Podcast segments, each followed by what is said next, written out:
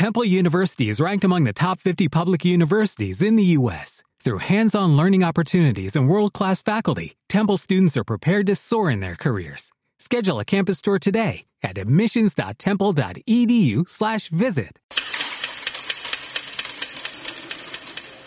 Move in. Stop. Pull out track right. Stop. Zaragoza te habla. Center and pull back.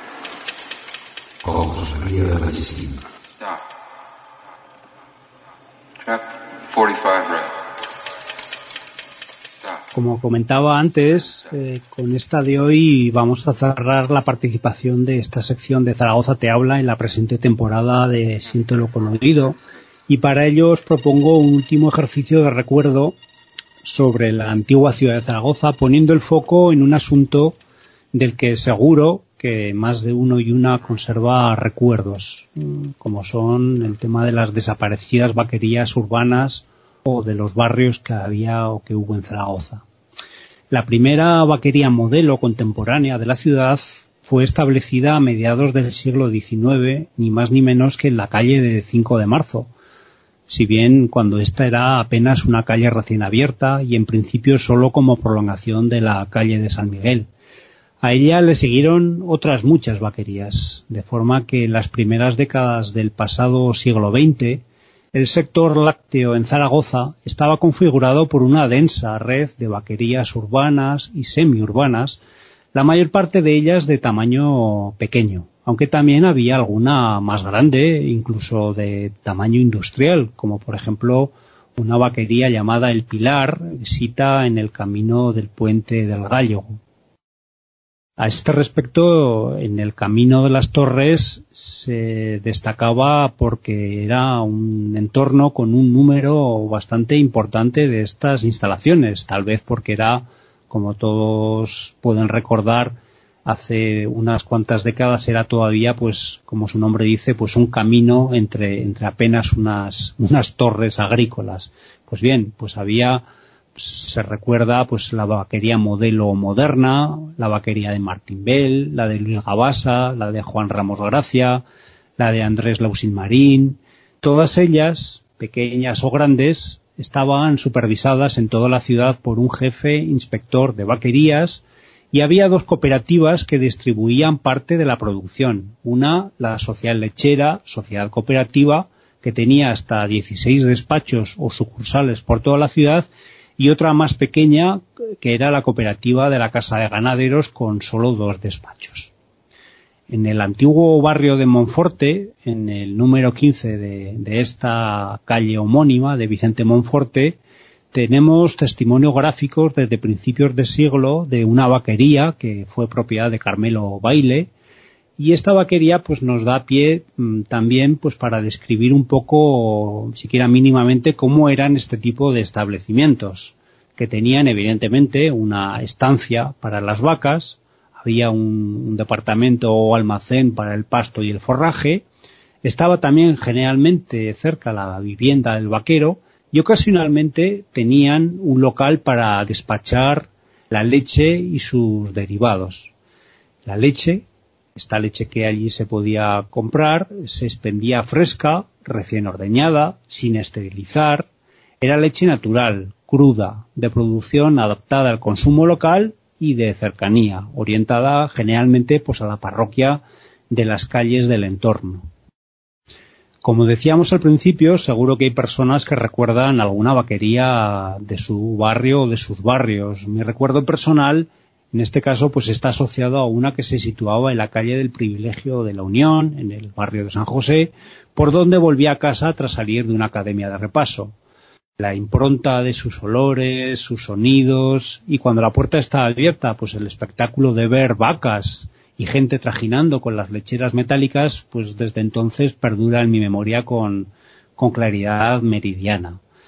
Bastante antes de estos recuerdos, eh, creo que es importante reseñar que Zaragoza eh, fue el escenario donde en 1956 se creó, se creó Cluzasa, Centrales Lecheras Unidas de Zaragoza Sociedad Anónima, mediante la unión de la cooperativa de ganaderos, la Granja Victoria y la Granja El Pilar, debido a la entrada en vigor de una ley que regulaba que desde entonces eh, era obligatoria la higienización y la venta de leche pasteurizada y esterilizada en los municipios de más de 100.000 habitantes, como en el caso de Zaragoza, evidentemente. Eh, estaba establecida esta cooperativa en la calle del Molino de las Armas, en la barriada de la Jota, y con el tiempo llegó a ser la tercera empresa del sector lácteo de España, en una época en la que este producto pues era repartido a domicilio desde las distintas factorías de origen. Cruzasa cesó, cerró en 1986 y sus instalaciones en el barrio de la Jota pues fueron derribadas para dar paso al, al actual segundo cinturón de Ronda. Durante estos 30 años, la evolución del sector fue muy destacada, como ilustra el sucesivo cambio de los recipientes del blanco producto. De la tradicional botella de cristal reciclable se pasó a la frágil bolsa de, bolsa de plástico, hasta llegar a la práctica botella de plástico y finalmente al funcional tetrabric desde principios de los años 80.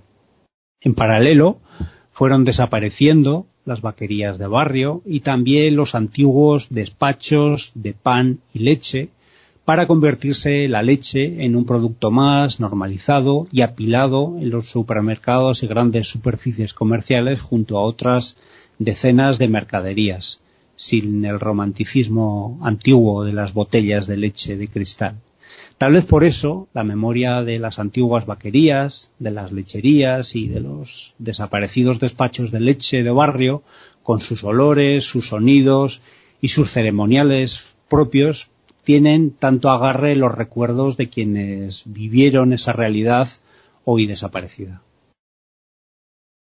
Oye, muy, muy evocador todo lo que nos has contado. Eh, yo recuerdo de vaquerías en Zaragoza no tengo porque vine ya con ocho años y como tú has explicado ya estaba en marcha lo de Cruzasa y supongo que eso eh, fue lo que desencadenó la desaparición, eh, por lo menos en, principio, de, estas vaquerías que nos has comentado. Pero sí que conservo recuerdo, por su, cómo no, de, de esa leche cruda que, íbamos diariamente a comprar y que luego nuestra madre tenía que hervir durante, no sé si eran diez minutos, de la nata que salía, en fin, eh, por supuesto, ¿no? Que, que, conservo y supongo que el resto de los, de los compañeros también, ¿no? En fin, mm, es un, es un sector, el lácteo, que, que tuvo mucha importancia, que la sigue teniendo, desde luego a nivel nacional es un sector de los más importantes dentro de lo que se considera se considera pues eso la agroindustria. Eh, aunque en el caso de Aragón yo creo que se ha adelgazado bastante en los últimos años. Pero en fin ahí está todo el recuerdo y todas las evocaciones que nos has hecho. A mí me, ha encantado. A mí me ha encantado saber que hacíamos ya cosas ilegales en los 70 porque bueno yo vivía en Santa Isabel y había dos pequeños productores de leche en la calle de arriba, que obviamente venía el camión de la Cruzasa a llevarse la leche, pero a los del barrio, yo era un niño y me mandaban con la lechera, ya ni la botella. También recuerdo que había que hervirla, me acuerdo de la nata que de niño me daba asco, y bueno, también otra anécdota, es que justo detrás de mi casa había una vaquería industrial. O sea, no te puedes imaginar cómo olía mi barrio cuando, cuando era yo chico. Depende de cómo venía el viento, había que lavar la ropa dos veces.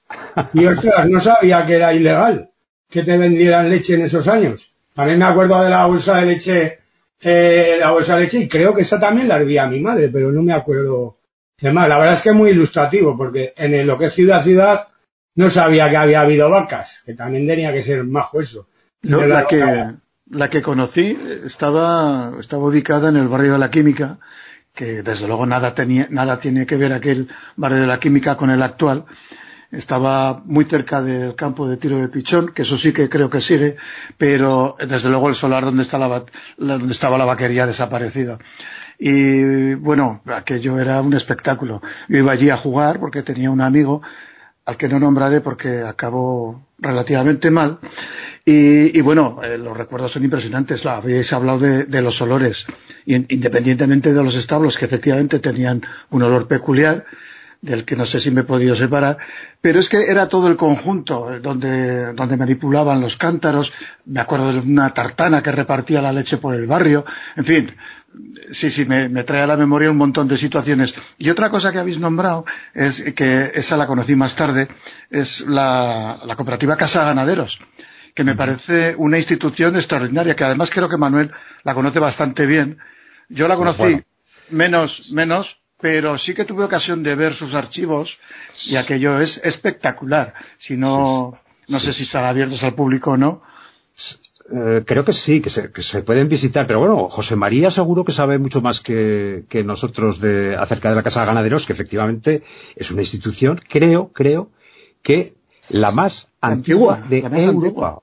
O sea, de Europa, que lleva desde, desde la, la época de la Mesta, o sea, desde, prácticamente desde la Edad Media. O sea, desde la alta Edad Media lleva funcionando ininterrumpidamente. tiene, documentos en los que no, no recuerdo qué rey les autorizaba a andar por no sé qué caminos y hacer no sé cuántas cosas. Pero hace un paquete de años. Y ahí está el documento. Y es interesantísimo. esos, eh, esos, digamos, ese derecho de paso que tienen las cabañas reales persiste. O sea, eh, todos estamos familiarizados con escenas que aparecen en Madrid, que aparecen unos rebaños gigantescos eh, cruzando Madrid por el mismísimo centro porque eh, ejercen su derecho de paso. El famoso paso cabañera, ¿no?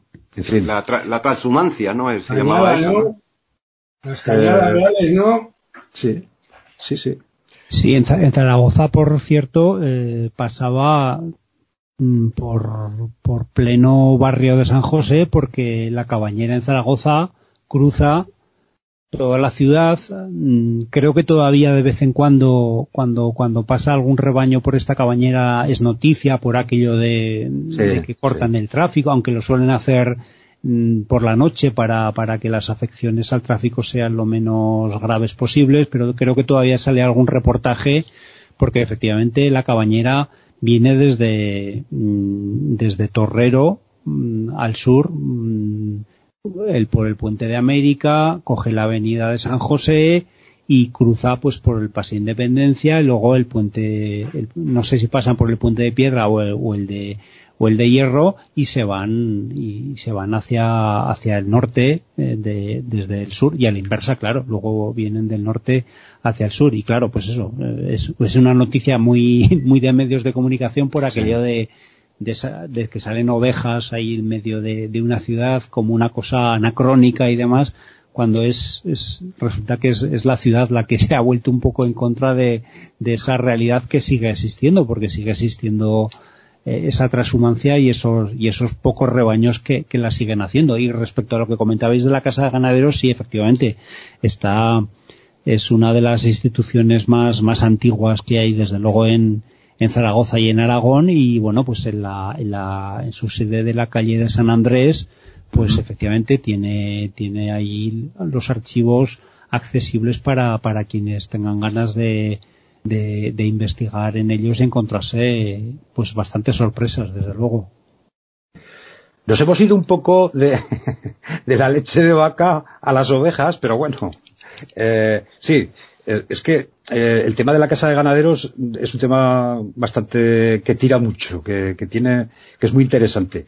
Pero bueno, volviendo, volviendo a lo de la leche, a ver, José Luis, eh, tienes, tú eres muy joven, o mucho más joven que, que nosotros, pero bueno, algún recuerdo tendrás también, ¿no? O, o, ya en tu caso ha desaparecido totalmente esa. Yo no tengo ningún recuerdo, la verdad, sobre.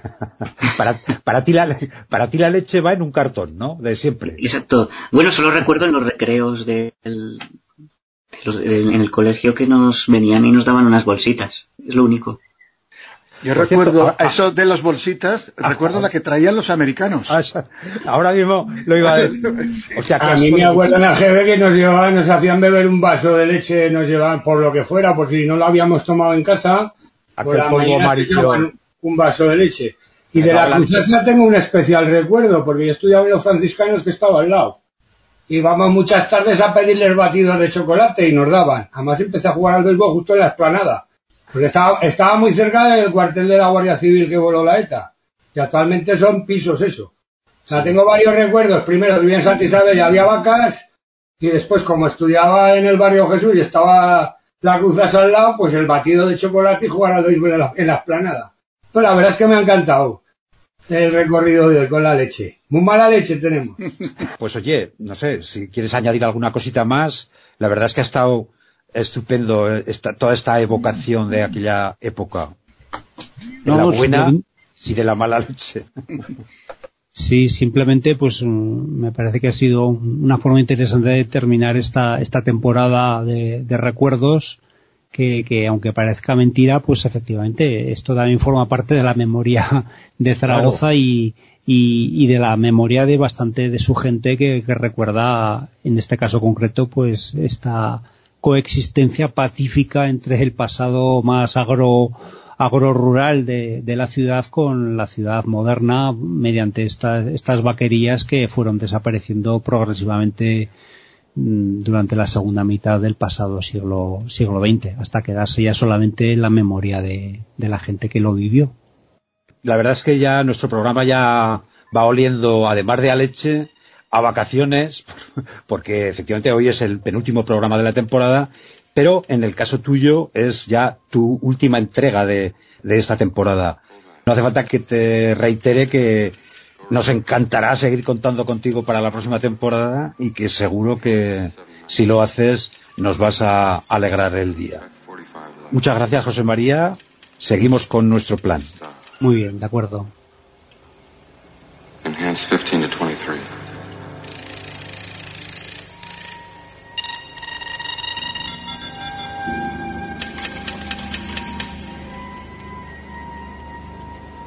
Give me a hard copy right there.